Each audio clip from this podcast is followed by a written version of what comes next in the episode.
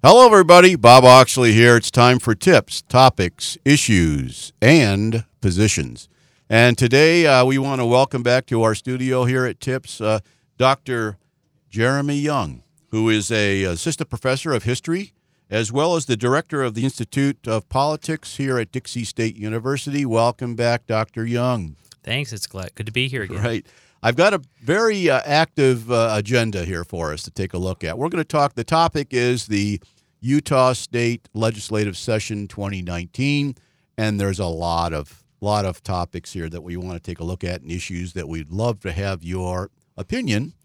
Uh, that's what we're all about here at uh, Tips. So, uh, do you want to get started? Sure. All right. I'm just going to throw out overall topics and uh, and we can talk specifics about uh, different bills that were considered and what the government, uh, the governors uh, Herbert signed or not signed, or what got hung up in committee, that type of thing. So, sure. Uh, the first general topic that I want to talk about for the 2019 session for the Utah State Legislature is health care.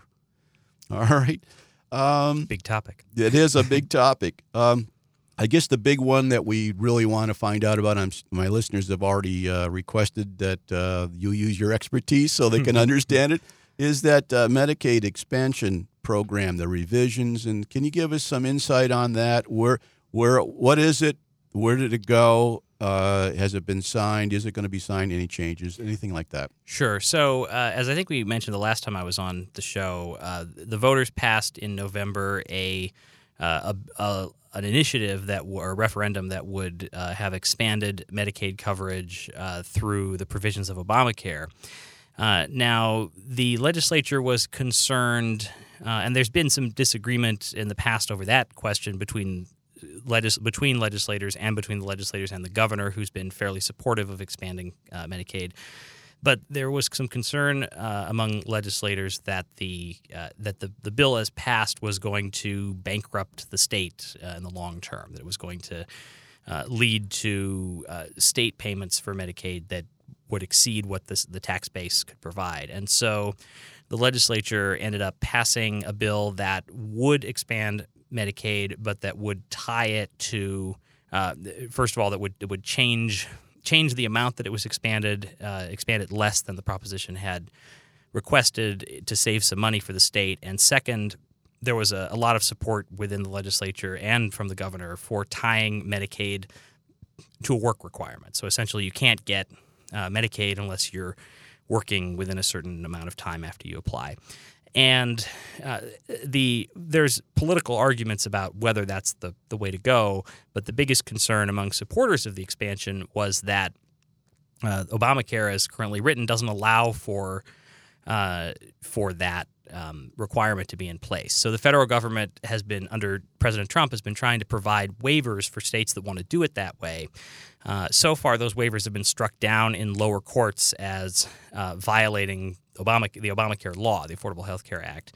And the uh, Trump administration and uh, I think the, the, legislators and the governor believe or hope that the that the ability to issue a waiver like that will eventually be upheld by the Supreme Court, in which case uh, the expansion would go into in, into force in this sort of lesser form with a with a requirement for for work. Uh, if the Supreme Court doesn't uh, either doesn't uphold um, the the ability to give a waiver, or if the, the administration for some reason doesn't provide one to Utah, then it, it would essentially not go into effect, and the, and it, if in that case the legislature would have to consider the question again next year. Wow, here we go again, right? Possibly never ends. it never ends is right. Um, I'm looking here at uh, on under healthcare also um, healthcare charges. This is create a healthcare price transparency tool. Do you know anything about that? Hmm, I think that that's one of the bills that was passed uh, fairly unanimously by the legislature. I think that um, it, it, was, or at least by an overwhelming margin, I think that the, it was a more of a technical question related to uh, how pricing for healthcare is is provided, and I, I don't think that one was pr- made as many headlines. Uh, probably, probably a sort of routine good government bill. Got it. Got it. I got one more for you under sure. healthcare. I'm loaded today for you. this one here is interesting because of the cost of prescription medication. Uh, this actually was a bill Uh, it says the prescription drug importation program, and it's to create a state-run program to import pharmaceuticals directly from Canada. What happened with that one? So this is something that states have been pursuing, um, and it is uh, it does seem to be legal for states to do it, and legal for the federal government to do it, although they haven't been doing it. Uh, um, and it's been a topic of discussion. Essentially, uh, drugs, for a variety of reasons, are more expensive when purchased in the United States than they are in other countries. Now, there's always some concern among medical professionals that those drugs purchased in other countries might be uh, might not meet American safety standards. But when the other country is Canada, uh, there's a pretty good sense that those drugs do meet safety standards and. Uh, being able to the state being able to purchase drugs from Canada or state health providers or even the insurance being able to negotiate uh, situations like that uh, saves a lot of money both for the insurance and ultimately for the consumer. So uh, Utah's joined a lot of other states in in greenlighting that. Okay, let me ask you a question about that though. Is is it the reason that the uh, same prescription drugs are lesser uh, costly to the patients in Canada as compared to us, even though they're negotiated with the same pharma- pharmaceutical company that's making the same drug? Is it because of the government of Canada does the negotiating? Is that? Uh, so I'm trying to remember now uh, what the reason is for that difference. Um, I think that it has uh, that, that the the prices are more tightly regulated in Canada. I think that um, there, some of it has to do with the private insurance model in the United States and the Medicare model, both of which. uh, So Medicare does not currently allow um, Medicare itself as an insurance company to negotiate with drug companies to set prices. So. Uh, essentially, the drug company can charge whatever they want to charge, and Medicare is simply required to cover it. And because Medicare covers a lot of Americans, um, uh, although albeit in, entirely elderly Americans, um, it it allows the drug companies to raise prices a lot. The, the price of a drug is essentially determined by the drug company without there in the United States without there being anyone who can negotiate with it, whether the government, whether the, the insurance company. And I think that that is not the case in Canada, and that's the reason for the difference. Okay. I've got another question for you along the same line. Sometime last year, this is outside of the legislature, but I'm sure they approved it, I think. It was released, there was a press release that came out that said if you were a public employee in the state of Utah, uh, that you had an option that the government would reimburse you if you were a public employee, reimburse you to go to Mexico to get certain medical treatments.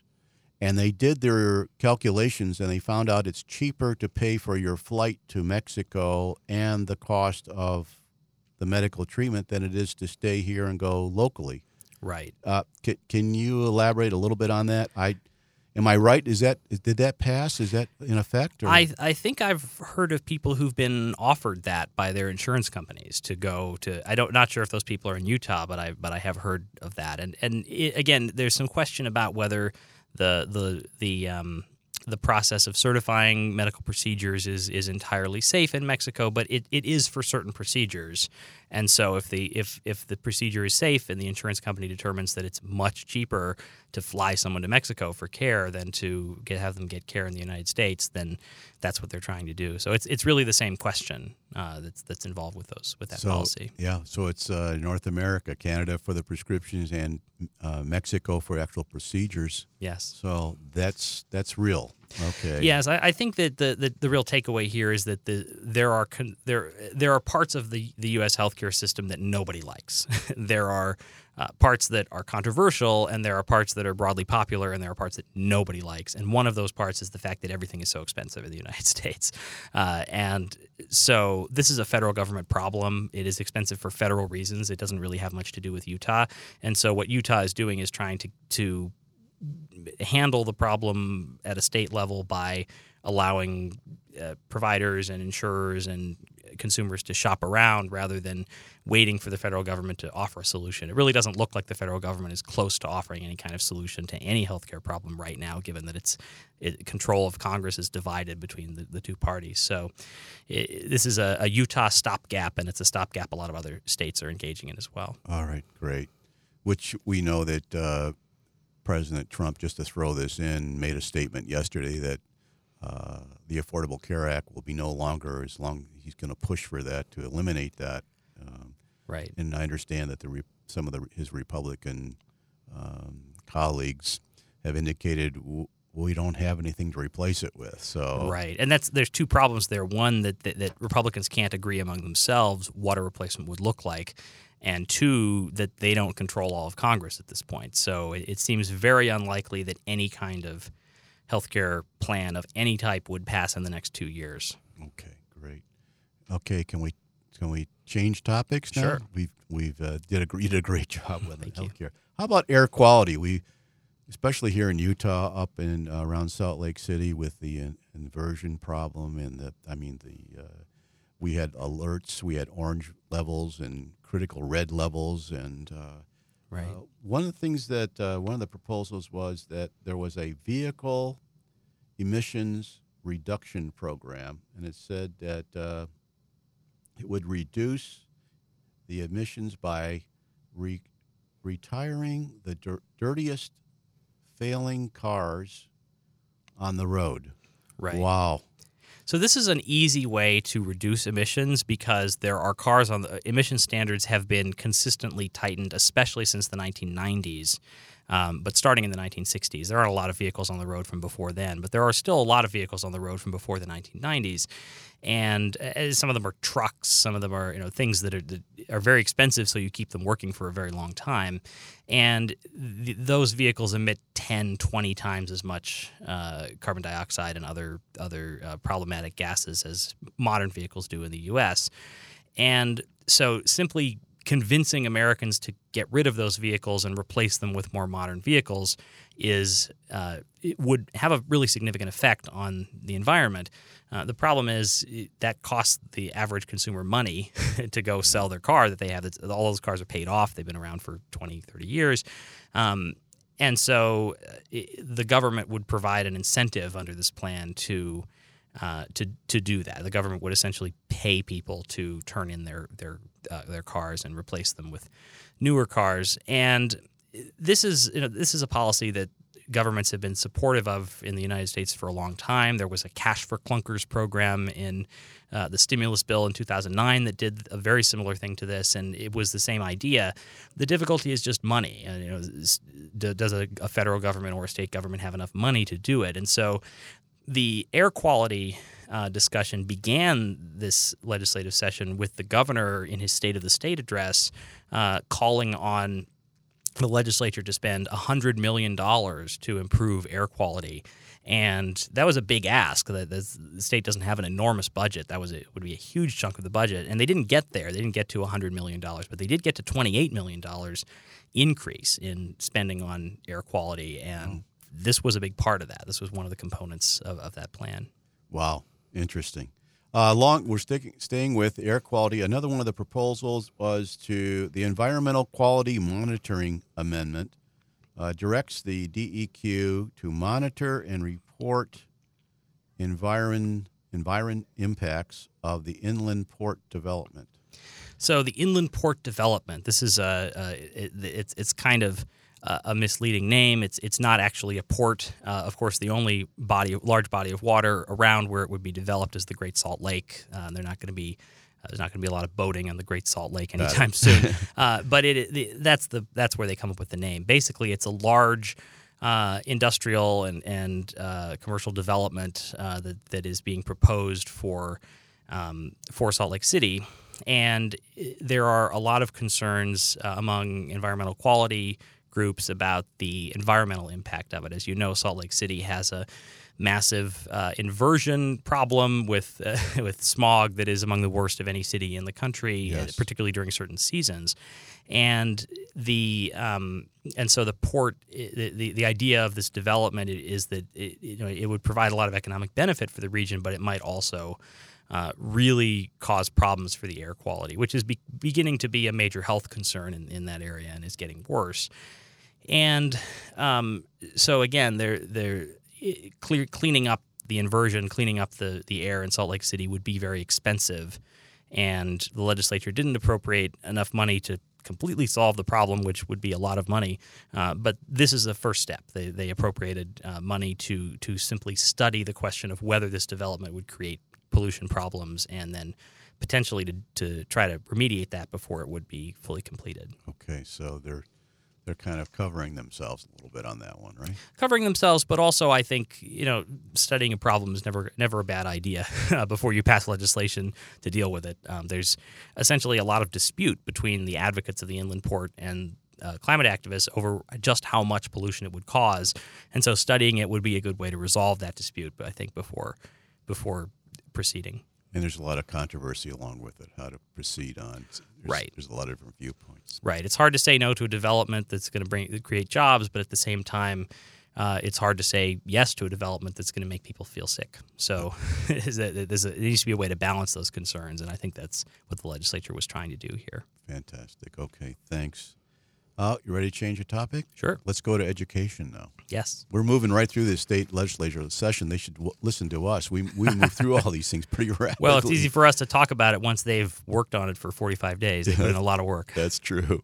Um, this one here uh, under uh, education, it says health education amendments, and this says provides that health education instruction may include information about contraception.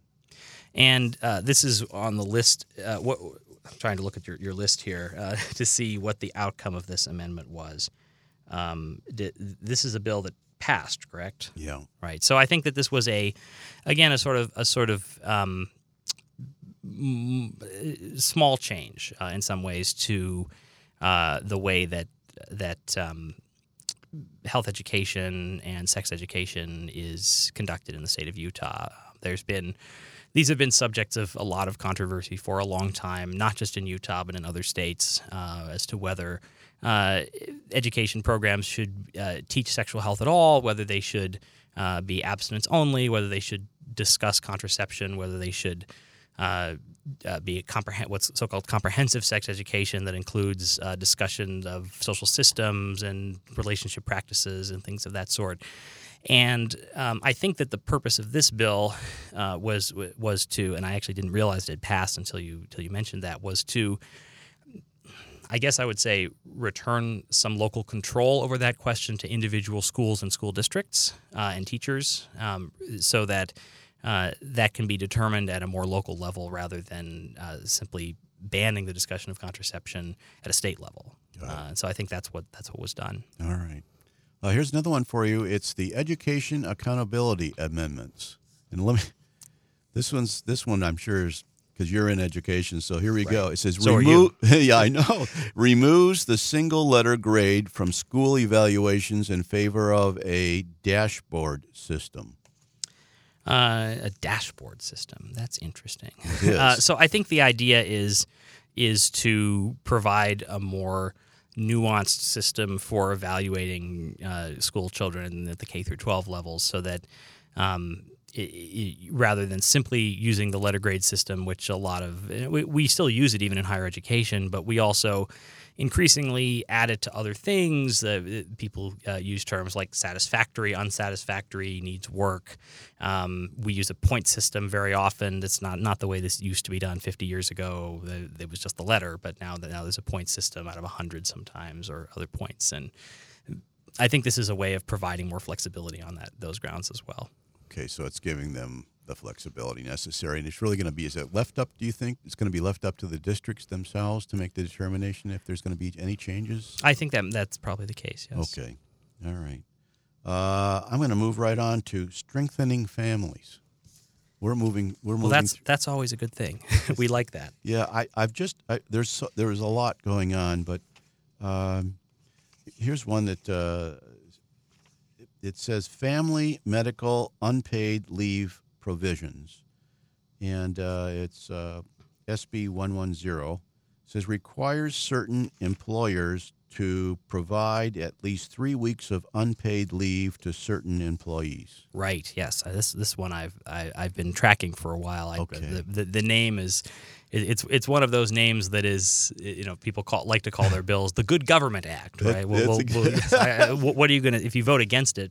What what are you gonna say to your constituents? I voted against good government. So, yeah, strengthening families. So so this is a bill that uh, that that uh, allows. Um, or requires actually uh, employers, as you said, to provide three weeks of at least three weeks of unpaid leave to all workers um, after the birth of a child. And so that is, um, again, there, there's a lot of dis- discussion and argument about unpaid leave or paid uh, family leave. In European countries, it's uh, traditional for there to be uh, as much as a year and a half of Yes. paid leave for both parents. That some countries have that. Um, in the United States, uh, there's been a lot of pushback against that approach by corporations who argue that that would uh, really significantly hurt their bottom line. Um, the uh, uh, the state of California recently passed, uh, or actually didn't pass, but uh, Governor Newsom proposed a family leave uh, plan that that would provide six weeks of uh, actually I think six months of paid leave for both parents, and that would be by far the most paid leave that's mandated in any state in the United States. And of course, any employer can provide more paid or unpaid leave if they want to. This is about setting a minimum requirement.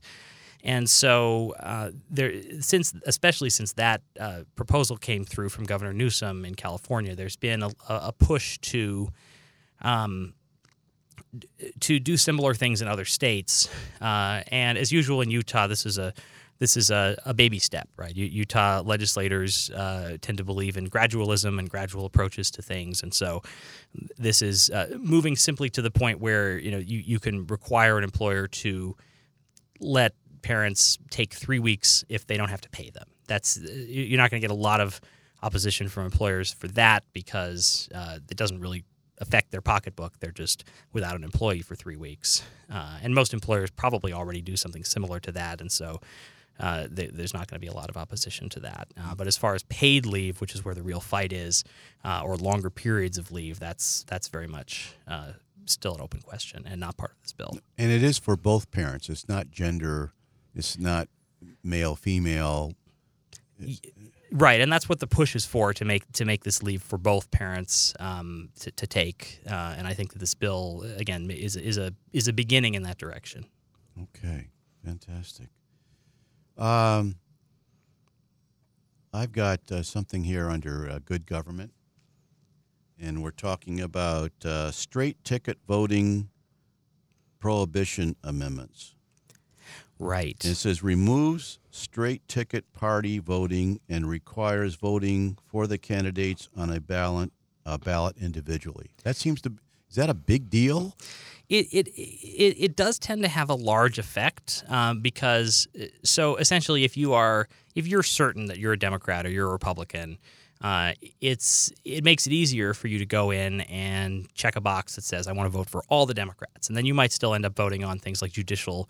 Uh, election or retention elections or uh, le- uh, bills measures that are being being proposed, but uh, but you're you're going to just vote for all of the partisan candidates in a, in a particular party, and on the one hand, that tends to improve um, uh, uh, turnout on on certain races. If if you're uh, candidates who are running for you know county assessor like that option because then they actually get votes, and sometimes they don't get votes otherwise. And on the other hand, it decreases the chance of uh, people switch, uh, uh, splitting their ticket and voting for uh, one Democrat along with the other Republicans or one Republican along with the other Democrats. So, uh, gov- good government advocates have had a lot of different positions on this. I think that the idea that straight ticket voting hurts uh, local candidates is valid, but I also think uh, it's it's, val- it's important to allow and encourage people to think think openly about who they're going to support for each and every race. So that's what this bill does. It, it takes that option away and makes it so that so that each race is something that voters decide uh, directly, no matter what. That's great.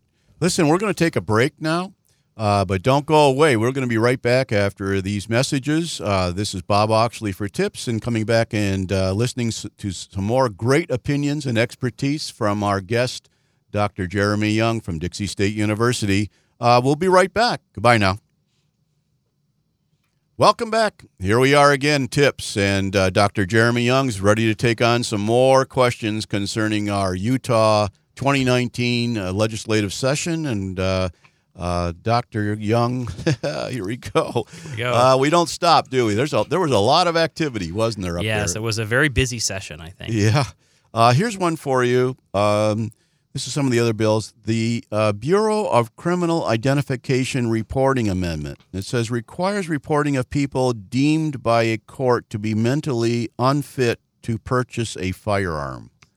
Right. So this was a bill that um, that made it so that if a court has declared people to be unfit to purchase a firearm for mental for reasons of mental health uh, distress, um, that that decision has to be reported to other law enforcement agencies and to and to gun dealers so that it, it can be made known. So it, it's again a kind of a routine good government bill. It's not uh, the, the, there's there's no real opposition to this even from gun manufacturers. If if the if, if the state is already saying that someone can't buy a gun, there's no reason for that information not to be to be made known to the people who would actually sell the guns. Right. And that probably is a response to some of the uh, mass shootings uh, recently. Right, and and there a lot of these gun bills were in response uh, to the the the murder of Lauren McCluskey at the University of Utah uh, by an, an ex boyfriend who had had a gun in his possession, who had, had had had significant mental distress and had had a, a, gun in his possession that wasn't his, that someone else had lent him.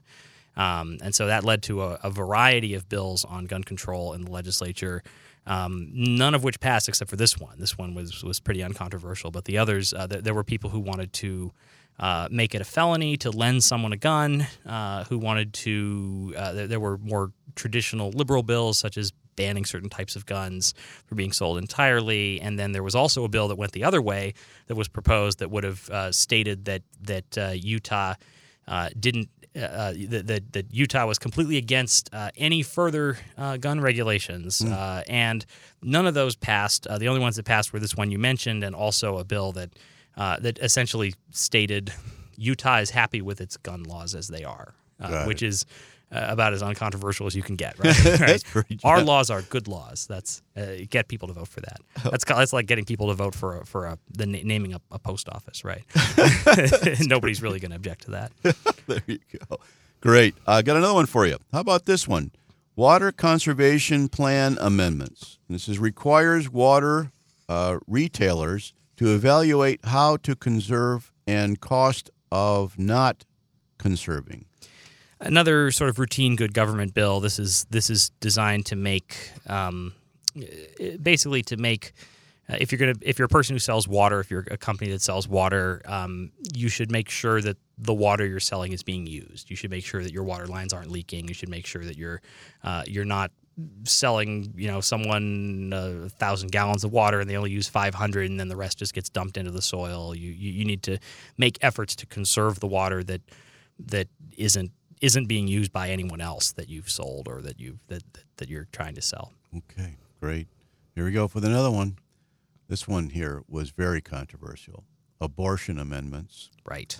Uh, prohibits abortion of a fetus at 18 weeks.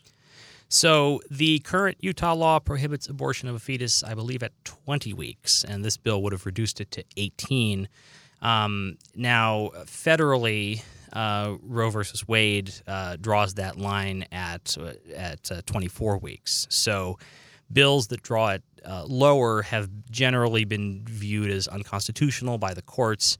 Um, however, uh, the um, the Supreme Court has recently changed its composition, and there's some some thought that some of these abortion provisions may be in question now, and that the new laws uh, restricting abortion might be upheld by the new court, uh, with uh, Neil Gorsuch and Brett Kavanaugh on the court, replacing two other justices.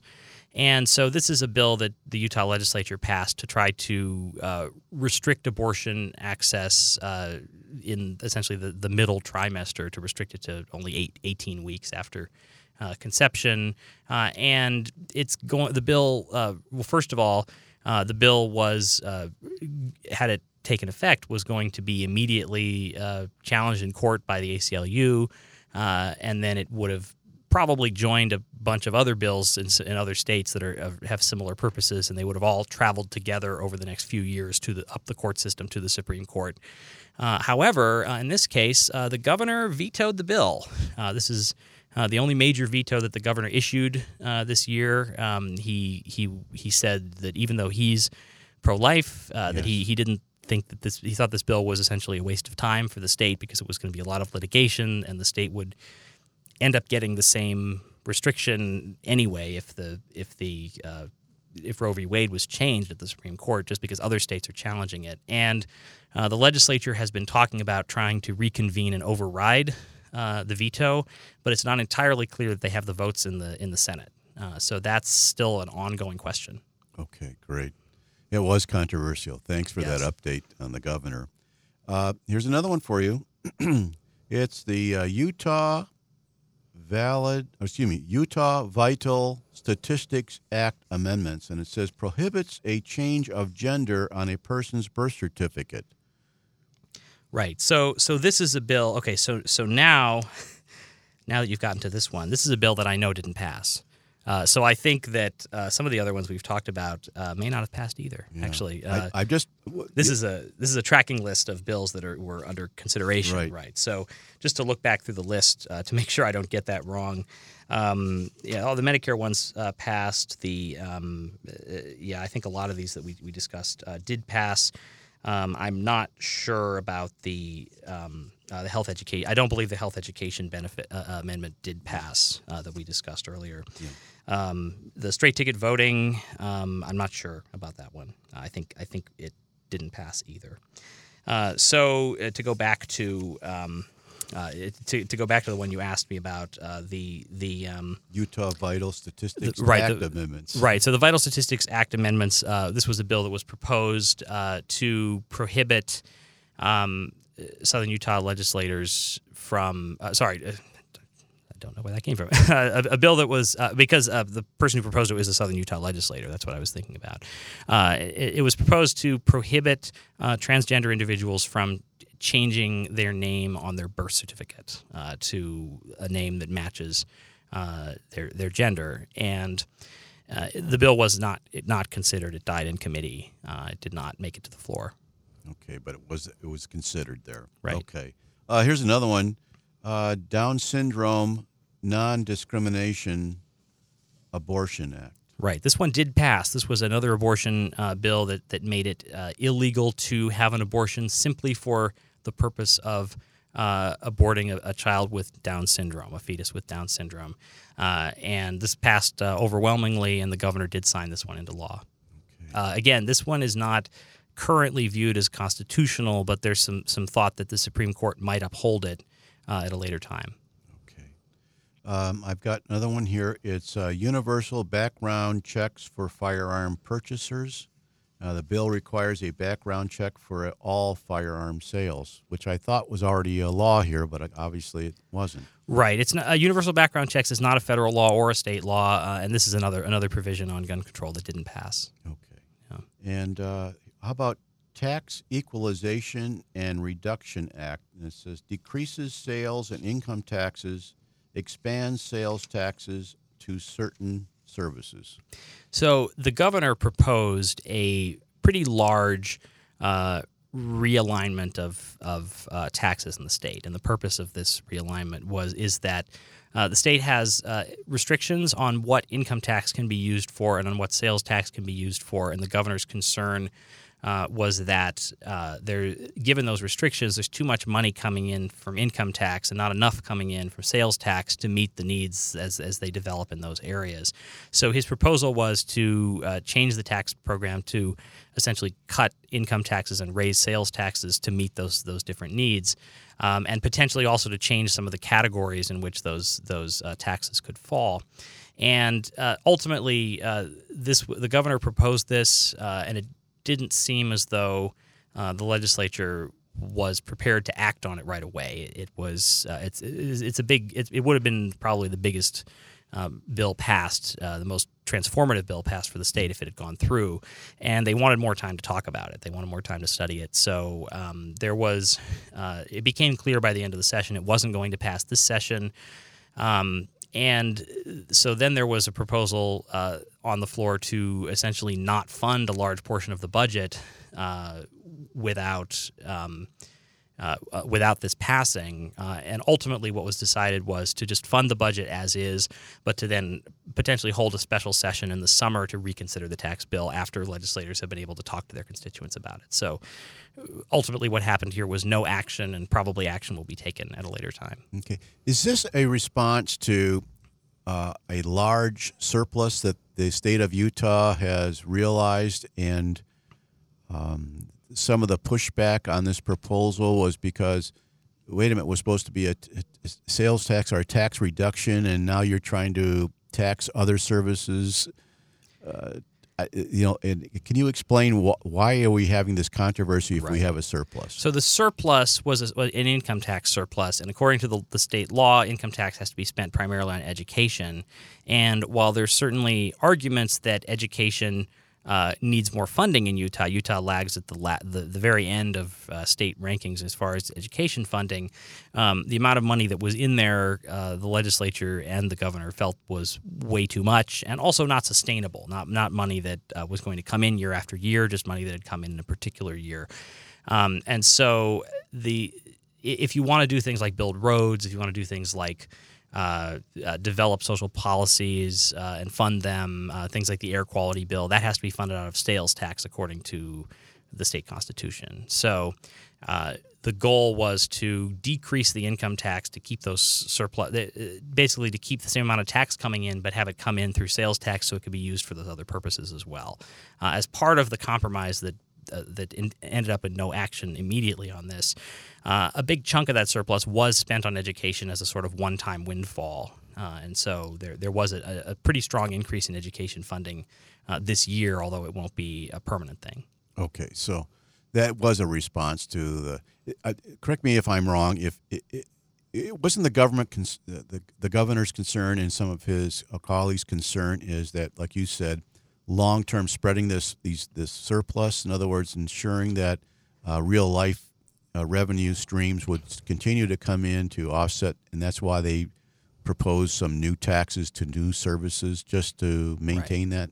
I think that's part of it, yes, and and, I, and part of the uh, of why this is so controversial is that there is some some criticism of sales taxes uh, by groups on the left who argue that sales taxes are essentially what we call regressive taxes. That they, the income tax is a progressive tax, meaning that uh, as you make more money over the course of the year, uh, you pay not only a higher amount of money but at a higher rate. Uh, so you you pay a higher percentage of your income in income tax. The larger your income is, the more you can afford it, essentially. Whereas a sales tax, uh, you pay everyone pays the same amount on a sales tax. So if you you know the the amount of groceries that uh, that, that, I have to buy and the amount of groceries that a, a, billionaire has to buy are not that different. Maybe a little different. Maybe the billionaire buys slightly more expensive groceries, but not a million times more expensive groceries. Uh, and so uh, we, we pay essentially the same sales tax, even though we have different incomes. And so increasing the sales tax uh, leads more a higher proportion of the tax burden to fall onto poorer individuals. That said, if they're if not increasing the sales tax means that a lot of these priorities don't get funded in the state of Utah because of the way the Constitution is written. So it's a difficult problem. It's a difficult question. Yeah, I hear the term stratification, inequality. Uh, everything was involved in this uh, debate. Right. Know the right way to go, but uh, you you mentioned that they are going to reconvene this summer in a special session. Is that correct? That's the goal. Um, I think it, to some degree it depends on uh, how the these meetings go between the legislators and their constituents over the next few months. But that's that's the plan. Okay. Um, taking a look back and reflecting on the the entire session itself, um, is there any one or two areas that you think that the uh, legislature really moved the state of Utah forward in a very, very positive. I mean, your your expertise is this is your area. So, are you pleased? Is there a couple of things that the legislature came through with and voted uh, bipartisan votes that really is moving this state forward? Well, I think that a lot of the votes that were taken were uh, that were uncontroversial were all positive steps. Um, I think one one bill we haven't mentioned that's important to, to talk about is the hate crimes bill. Uh, so there was a hate crimes bill that that uh, was passed several years ago. Adding uh, so Utah has a hate crime statute, but the, the bill had added uh, gender and sexual orientation to a uh, list of things that could uh, could be considered as whether or not something is chargeable as a hate crime.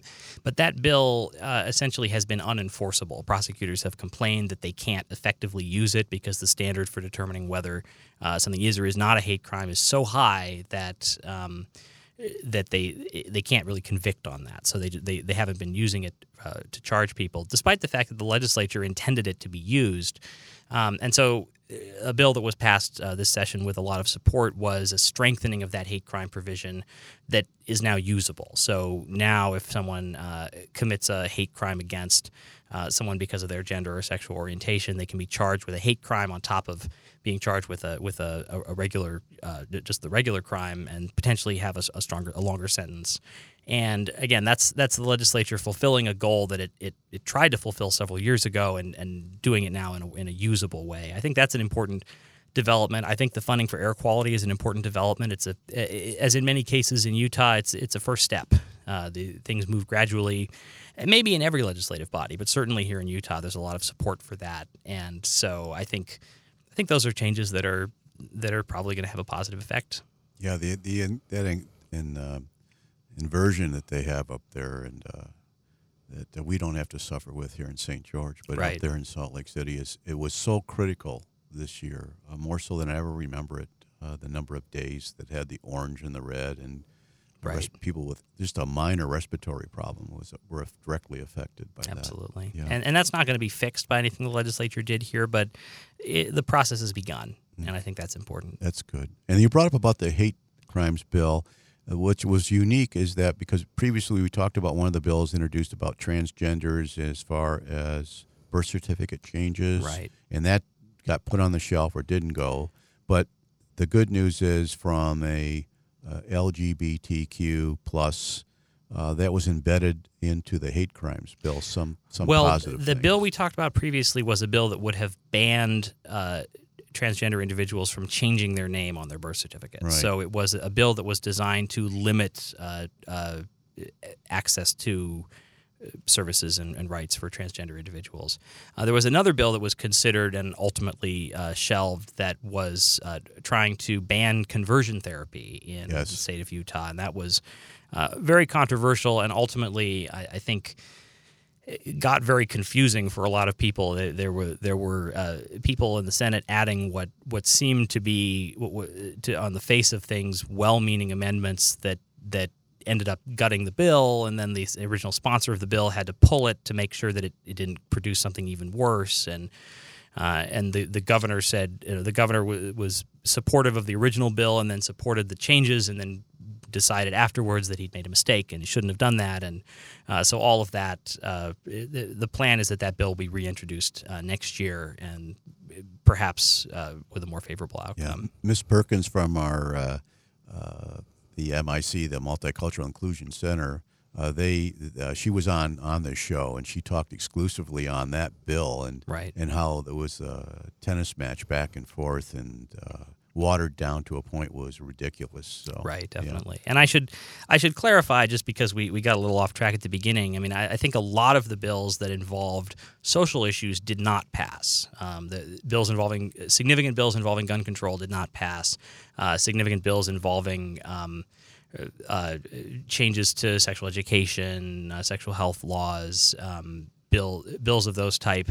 Um, had some of them had more or less degrees of success. Some of them were seriously considered, others not. Uh, but for the most part, the legislature stayed out of those questions, with the exception of the hate crimes bill and the bills on abortion. Okay, so your overall impression was it a, was it a worthwhile uh, legislative session in 2019? Did we get did the state move forward? Or are we still moving too slow? I think uh, I think it, every legislative session is a worthwhile session. I mean, I, I think it's it's if anything, it's interesting that uh, Utah is one of those states that chooses to have a part-time legislature because it really does seem like there's there's always a lot more to discuss and debate and try to pass than the legislature has time for. I, th- I think there's at some point in the future the state may want to reconsider the the amount of time they dedicate to the legislative session uh, to try to deal with these issues in a more thorough way. Um, but I think the legislature worked pretty economically. They got through a lot of stuff in a short period of time. They postponed the biggest decision and will probably revisit it before next year. Uh, so I think I think a lot got done. Uh, and whether or not that that's the things that got done were, were the right things. That's up to the individual voter, I think. All right. Thank you so much for all of your input on that. Now, I want to ask you a question, uh, more personal note. Uh, you're the director of the Institute uh, for Politics or of Politics? Institute of Politics, and Public Affairs at the full name. and, yes. and affairs at Dixie State University. Um, do you have any uh, events coming up? Uh, you, I, I've, I've seen you up there on the stage. Uh, you did a great job. Thank you. Uh, so, what else have you got planned for the institute? So, uh, if you are uh, to the listeners, if you are interested in uh, in the question of what happened in the legislative session and how it all shook out, um, we are going to uh, you're going to have someone up there more knowledgeable than me answering that question. Uh, we're going to have uh, some of our legislators from Southern Utah uh, come to an Institute of Politics event uh, and go through all of this again from a very knowledgeable perspective. Cover uh, what what happened at the legislature, what they think were the most successful developments, things of that sort. And that's going to be April 18th, uh, the 18th of April, uh, at noon, from noon to one, uh, in the Gardner Center on campus uh, in Conference Room B. Uh, so April 18th, uh, 12 to one. Conference Room B in the Gardner Center. So, we're going to have the guys that were actually involved, everybody we were talking about today. You're going to have them right there. Right. What a fantastic opportunity. I'm sure you're going to have a Q&A session at the end. Uh, we'll we'll see. I think we're going to try to go through a lot of the bills that are that are, that are there and and just uh, you know see what their experiences were and try to try to get a get a closing report from them on That what will happened. that will be very very interesting because their perspective and I'm sure that they've got a lot of things went on behind the scenes. I hope they open up their kimono and let us know a little bit more about that. That'll, that'll be exciting. You never learn more than when you talk to the people actually involved. So- Absolutely. So, we welcome everyone from the Southern Utah community to come out and see that. Fantastic. Well, I think we're about done for this tip show. And uh, Dr. Jeremy Young, I want to thank you so much for taking time out of your busy schedule. Uh, uh, everything you're doing between the teaching, uh, being a professor, as well as the now you're director of the uh, politics and director of the Institute of Politics and Public affairs. Public Affairs. uh, I want to thank everybody for listening in. Uh, we'll be back next week. Um, uh, you can take a look at, uh, listen to us at 3 o'clock on Friday afternoons and rebroadcast at 5 p.m. on Saturdays. Or you can take a look at uh, the handsome face of uh, Dr. Jeremy Young on Facebook, YouTube, uh, Twitter, as well as Alexis. So until next week, uh, this is Bob Oxley for tips, topics, issues, and positions signing off, and have a great day.